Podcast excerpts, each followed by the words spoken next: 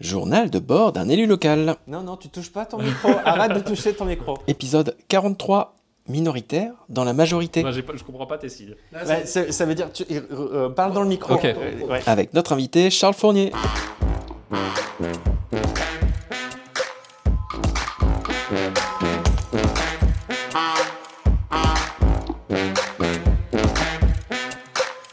Bonjour Nicolas. Salut Gaël. Bonjour Charles. Salut. Euh, donc Charles Fournier, tu es vice-président de la région Centre-Val de Loire. Et donc tu es en charge du climat, de la transformation écologique et sociale euh, des politiques publiques. Ça se voit que je suis en train de lire là. Euh, et donc on accueille également et Émilie euh, Rancien euh, de- du Petit Sologno et Jean-Luc Vezon pour Maxence.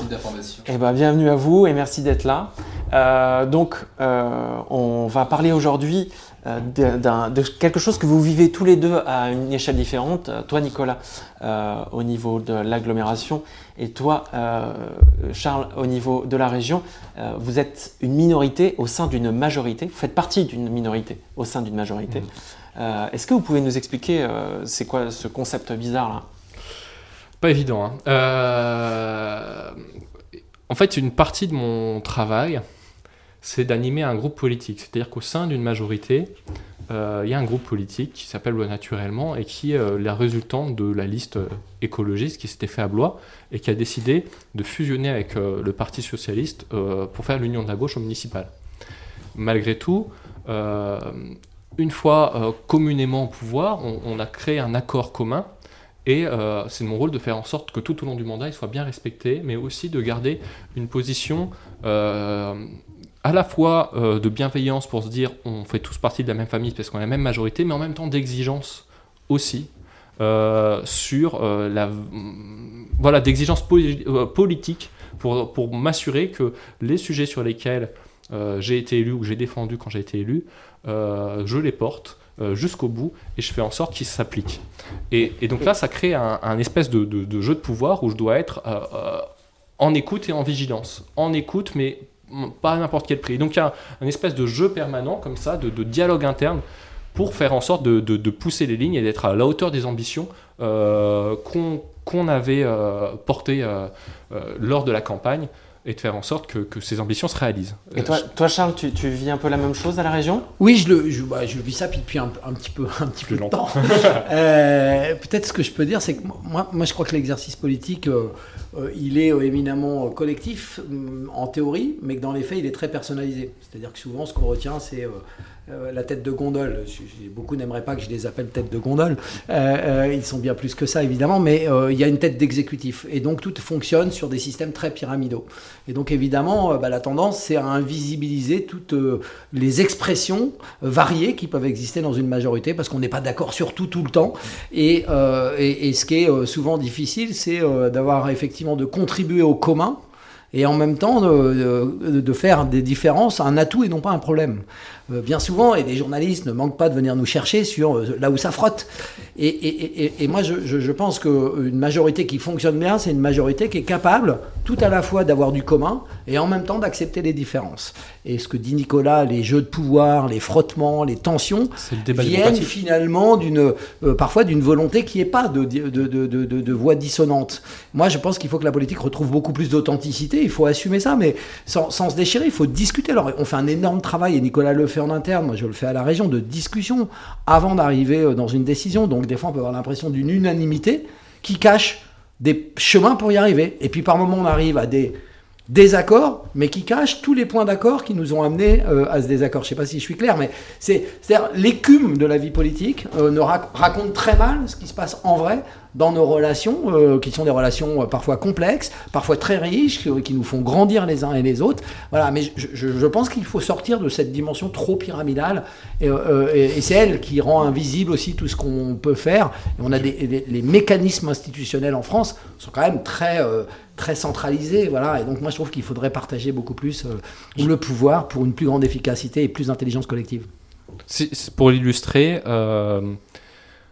on a, nous, on essaie beaucoup de travailler en collectif. Donc en fait, tous les lundis midi, Nous, tu parles de. le de groupe Blois, Loi naturellement, Ouais. les écologistes on, on- tous les lundis midi, on se retrouve et, on, et chacun partage sur les délégations qu'il a en ce moment, ce qu'il essaye de porter, où est-ce qu'ils rencontrent des frottements, où est-ce que ça va pas, ou bien on va regarder les délibérations pour les analyser et vérifier que tout nous, tout nous convient, où est-ce qu'il y a des choses sur lesquelles il y a des points de vigilance à avoir, on partage, on se répartit les paroles, et après, quand on est en réunion de majorité, on, fait on, va poser nos questions, on va les porter euh, au débat. Ça, c'est ce premier travail. Et après, si je rebondis sur la question de l'invisibilisation, euh, bah, c'est aussi une question politique. C'est-à-dire qu'à un moment donné, nous, on existe à l'interne, on bosse, on connaît plutôt, euh, on connaît bien nos sujets. Mais évidemment, le chef d'exécutif, lui, il a en tête aussi, et c'est bien normal, qu'à un moment donné, il va falloir qu'il, va vouloir, il va y avoir une nouvelle élection, il voudra garder la ville. Et, il faut pas, et, donc, euh, son envie, c'est de, ça serait de dire que tout ça, quand même, c'est quand même grâce à lui. Et nous, euh, on a besoin de, faire savoir que tout ça, c'est aussi grâce à nous. Et, euh, quelque part, quand je fais ce podcast-là, j'essaye, ça, ça, fait partie de ce jeu. C'est-à-dire, je me dis, ben, moi, je voudrais sortir de, la logique très institutionnelle du bloc mag ou de ce genre de choses avec des discours policés pour pour témoigner de la réalité de ce qui se passe en interne, en disant euh, voilà ce qu'on porte, comment on le porte, voilà, et, dire la vérité du travail intérieur, le faire comprendre, accepter aussi de dire, euh, parce que je pense que des fois on a l'impression que c'est trop hégémonique, mais il ne faudrait pas non plus que nous, même si un jour on arrive au pouvoir, on reproduise la même chose si on le critique aujourd'hui. Donc c'est accepter aussi de dire, bah, il y a des choses, tiens, ça, par exemple, le projet alimentaire territorial, c'était porté avant moi. Alors aujourd'hui, je m'en saisis, j'essaye de l'amplifier, mais bon, eux aussi, ils ont fait des trucs bien. Euh, dire aussi, quand j'essaie de porter des choses et que ça n'a pas marché, être dans une logique de sincérité pour recréer aussi de la confiance en la vie publique. Ça, tout ça, on y arrive, euh, que effectivement, si on passe beaucoup de temps ensemble, il y a toute une boîte noire en fait de l'exercice politique que ne voient pas les gens. Ah oui. Ils ont l'impression que la décision, elle se prend comme ça le jour où elle est votée euh, publiquement. Mais euh, il y a un travail de collectif énorme derrière. C'est, moi, je sais que quand j'ai été président de groupe, j'étais très très exigeant avec mes collègues sur euh, euh, vous aurez lu tous les rapports, vous serez rentré dans le détail, vous ne les survolerez pas, on va construire des positions collectives, on, va prendre, on passe une journée pour préparer chaque commission permanente et chaque session. Une journée entière. On est les seuls à faire ça. Euh, on y passe un temps de fou, mais parce qu'on rentre dans tous les sujets. Et c'est aussi comme ça que chaque élu progresse. Euh, euh, maîtrise mieux les sujets, affine ses positions. Donc il y a, y a, cette dimension-là. Et puis après, bah, ce travail-là, on le porte dans le, dans le collectif de majorité. Il y a des débats, euh, parfois salés sur des sujets, parfois c'est très tendu. Il y a du jeu de chat à la souris. Il y a tout ce que les gens peuvent s'imaginer, ça peut, ça peut exister. Mais, mais, mais voilà, le, le, le, le sujet, c'est qu'à un moment donné, la décision, nous, on ne peut accepter quand on est une minorité, non pas la c'est pas notre décision, puisqu'on est une minorité et on respecte faut expliquer pourquoi on est une minorité. C'est qu'il y a eu des élections et que les électeurs ont décidé. Il y a une majorité, une minorité. Voilà, c'est comme ça que ça se construit. Hein. Et donc, il faut qu'on respecte ça. Mais une fois qu'on. Euh, euh, par contre, on ne peut pas accepter à l'inverse qu'une décision écarte complètement les positions qui sont les nôtres. Sinon, on ne sert à rien.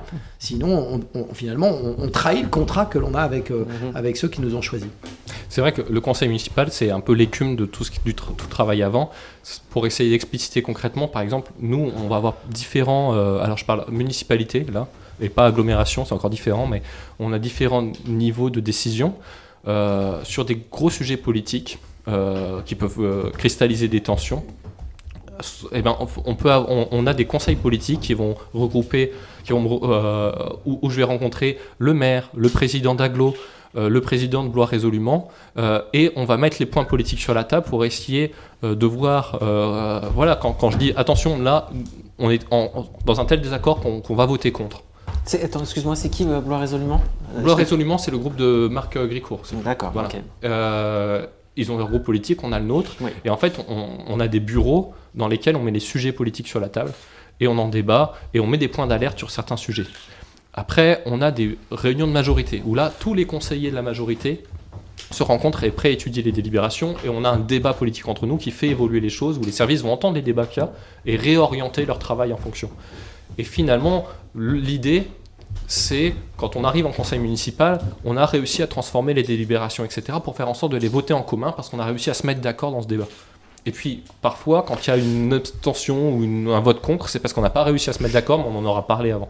Et pour faire une connexion avec le sujet qu'on abordait dans une autre émission qui était celui de la démocratie, en fait, ce, ce processus de délibération collective qui est avant le vote, en fait, on aimerait le voir élargi Finalement, pas avoir peur et, et- et surtout Ouais. pas faire en sorte que ça, ça soit quelque chose de caché. Mm. Euh, ça, ça s'assume. Et dans la politique, comme dans la vie de tous les jours, il y a des rapports de force. On n'est pas toujours d'accord, on n'a pas tous les mêmes intérêts. Mais plus on chemine ensemble, plus on va aller vers l'intérêt général. C'est-à-dire, plus on passe du temps à discuter d'une question, plus on peut se rapprocher de l'intérêt général et c'est essentiel. Et donc, euh, il y a quelque chose de difficile et par moments, c'est même un peu euh, violent. On vit des moments de, de solitude. Pour autant, ça fait partie du processus de délibération, mais moi, je crois qu'on aurait intérêt à les ouvrir beaucoup plus plutôt que de fait- les maintenir dans des euh, cercles fermés. Ça fait partie de ces débats qui peuvent nous opposer ou, nous- ou- ou créer des frottements entre nous sur cette vision de comment on fait de la démocratie interne. Et typiquement, le fait de dire Ah là, sur cette décision, je trouve que ça a été trop centré sur l'exécutif et qu'il aurait fallu faire plus de participatif et consulter les gens, etc. C'est typiquement le genre de sujet où on peut avoir des frottements ou des débats assez forts. Et alors, on devait parler aussi de, de mon départ de Blois. hein. Oui, je pense Oui, qu'il c'est faut, qu'on faut termine là-dessus. Oui, Il oui, faut tout qu'on à fait. termine là-dessus, Ouais. oui. Donc, Charles. euh, Nous lâche. on- non, non, non, mais c'est vrai qu'une des raisons aussi sur les, pour lesquelles je t'avais demandé euh, qu'on qu'on l'invite, Oui. c'était euh, le fait que tu, tu as pris la décision de, quitter ce poste à la région pour partir euh, vers euh, d'autres aventures. Euh, Tourangelle cette fois, et donc euh, je m'étais dit que ça pouvait être aussi bien de, témoigner du pourquoi, du comment de, ce choix. Alors, y y a- t'as fait un, un- un résumé que je vais rendre un peu plus explicite. vas-y, vas-y, vas-y. Euh, D'abord, je, je quitte, je quitte Blois suite à des événements personnels, évidemment, euh, comme je suis plutôt pudique, je ne les partagerai pas, mais qui m'ont conduit à, à changer de ville, voilà, et donc euh, euh, et à retrouver la ville où j'ai vécu 25 ans, c'est-à-dire Tours. Voilà. J'ai vécu 12 ans à Blois et 25 ans à, à Tours. Et donc, je reviens à un endroit où j'ai, par exemple, tous mes amis, et je dis souvent pour blaguer, tous mes amis d'avant la politique, parce que dans la politique, les questions d'amitié, c'est toujours une affaire un peu compliquée. Euh, et donc, je retrouve aussi euh, une forme de vie plus, plus paisible que, que, que j'ai souhaité. La deuxième chose, c'est que j'avais dit dès euh, les élections régionales que je ne ferais pas tout le mandat comme vice-président de la région. Ça ne veut pas dire que je reste pas conseiller régional, je reste conseiller Ouais, régional. tu quittes pas la région. Mais je ne serai pas vice-président pour une raison. La première des raisons, c'est la question de la transmission. J'ai fait deux mandats de conseiller régional. J'ai l'impression d'avoir donné ma vie pendant deux mandats et je pense que beaucoup peuvent témoigner d'une implication majeure, ma- maximum, et qu'il il y a un moment, euh, je pense qu'il y a un risque à être trop impliqué et à plus euh, éclairer les sujets euh, de, la manière la plus lucide. Et donc, je, pense aussi qu'il y a des jeunes, des plus jeunes, euh, qui arrivent derrière, euh, qui euh, euh, et que nous, on n'est que de passage. Voilà, moi, je suis l'héritier de ce que des tas de gens ont fait avant. Franchement, c'est important de dire ça parce qu'il y a des noms qu'on ne retiendra jamais. Euh, mais qu'on fait un boulot exceptionnel. Euh, Je ne sais pas si Émilie euh, se rappellera ou Jean-Luc euh, de Gilles Deguet, qui a été vice-président de la région. Il a fait un travail mais incroyable et nous on a été dans les sillons de ce qu'il a fait.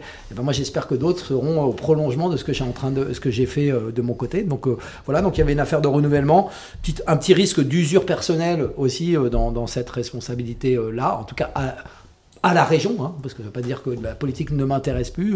Euh, la- le fait d'être minoritaire en majorité fait partie de cette usure? Alors euh, oui, oui, oui, ça joue, ça joue, ça joue parfois parce que j'ai parfois le sentiment que la défiance euh, est trop est trop grande et que moi j'aimerais que justement on fasse de la différence un atout et non pas un problème. Voilà. Mais euh, donc ça peut y contribuer. C'est pas déterminant dans mon choix, mais il y a ça. Et donc euh, et puis par ailleurs, euh, je, je, je, je, je, je suis candidat aux élections euh, législatives avec euh, l'envie de passer du côté de la fabrique de la loi après avoir fait la fabrique des politiques publiques. J'ai un petit doute personnel là-dessus sur est-ce que je vais m'y retrouver. J'en sais rien parce que j'ai jamais fait. Mais je me dis, euh, fabriquer des politiques publiques, on est en contact, on fabrique avec les gens. Il y a quelque chose d'assez euh, extraordinaire quand même quand on a créé un dispositif pour soutenir les énergies citoyennes. Pour... C'est quand même euh, très fort. Là, fabriquer la loi, c'est fabriquer la loi pour qu'elle rende possible toutes ces politiques publiques. Oui. Et je pense que peut-être le temps est venu pour moi d'aller euh, faire ce travail-là. Euh, je, ne me fais aucune illusion sur le fait d'être élu de palette, je me pose même pas la question. Mais je me dis que peut-être le temps est venu de basculer aussi sur ces responsabilités-là. Euh, voilà, parce que, parce que besoin d'une autre expérience personnelle, d'une autre vision aussi de l'exercice politique. Voilà, je, je regarde beaucoup en ce moment les débats euh, euh, des commissions à l'Assemblée nationale pour comprendre comment ça marche. J'essaye de voir et je me rends compte que c'est hyper technique en fait d'être député. C'est pas du tout un exercice de, de discours, c'est aussi euh, euh, un exercice euh, de, de, de, où on rentre dans les dossiers de manière très concrète, des aspects réglementaires législatifs évidemment, mais aussi des aspects très techniques. Je lisais un rapport il n'y a pas longtemps, par exemple, sur la désertification médicale. Et ben, qui m'a amené vers d'autres rapports, d'autres lectures. Et je me suis dit, ouais, il y a quand même un sacré boulot qui est fait derrière. Et ça, je pense que ça peut me passionner. Voilà, donc on verra. C'est bientôt ces élections-là. Mais euh, voilà. Et donc je suis parti de Blois, évidemment, avec euh, regret, parce que c'est une ville à taille humaine. C'est une ville où il y avait, euh, moi je trouve, aussi finalement une ambiance politique au-delà de, de, l'écume plutôt intéressante. Voilà, c'est pas dire qu'à Tours, je la retrouverai pas. Euh, mais bon, voilà, je, suis revenu à mes 25 ans de vie. Euh, puis il se trouve que j'ai une grande fille à Tours aussi, et donc euh, je me rapproche, je me rapproche d'elle aussi. Il y a tout ça. Voilà, donc, ce qui compte aussi beaucoup, bah, plus que ce qu'on imagine. En fait, dans tout ça, il n'y a pas que les calculs, il y a aussi la vie personnelle à côté et réussir à, préserver la vie personnelle à côté de la politique. Je crois que c'est, ça doit faire partie aussi des, des des choses qui permettent qu'on ne soit pas déconnecté, euh, faire attention aux siens. Et, C'est sûr. Et, du coup, euh, là, je suis un peu, finalement, soit je suis député, donc je veux continuer, soit je suis pas député, je serai que conseiller régional de base, donc moins impliqué, hein, parce que ceux qui connaissent la région savent qu'entre un VP et un conseiller régional, il y a des petits écarts de maîtrise et d'appropriation des enjeux de la région. Et donc, j'aurai du temps pour d'autres choses. Et c'est plutôt une bonne nouvelle aussi. Donc, les deux, le plan A ou le plan B, peuvent être A ou B. Voilà. Et donc, les deux me vont bien. Et, c'est une nouvelle vie. Et, c'est une nouvelle vie, en fait. Ouais, ça me, ça me, ça me réjouit plutôt. Eh ben, on te souhaite de profiter de ces aventures euh, prochaines à Tours. Merci beaucoup. Merci beaucoup d'être venu nous parler. C'était super, j'ai adoré. Merci pour, eh ben, pour, pour, l'exercice. C'était un plaisir. Merci beaucoup Nico. Merci. Et puis euh, on se retrouve euh, une prochaine fois. Ouais. Allez, au revoir. Salut Nico.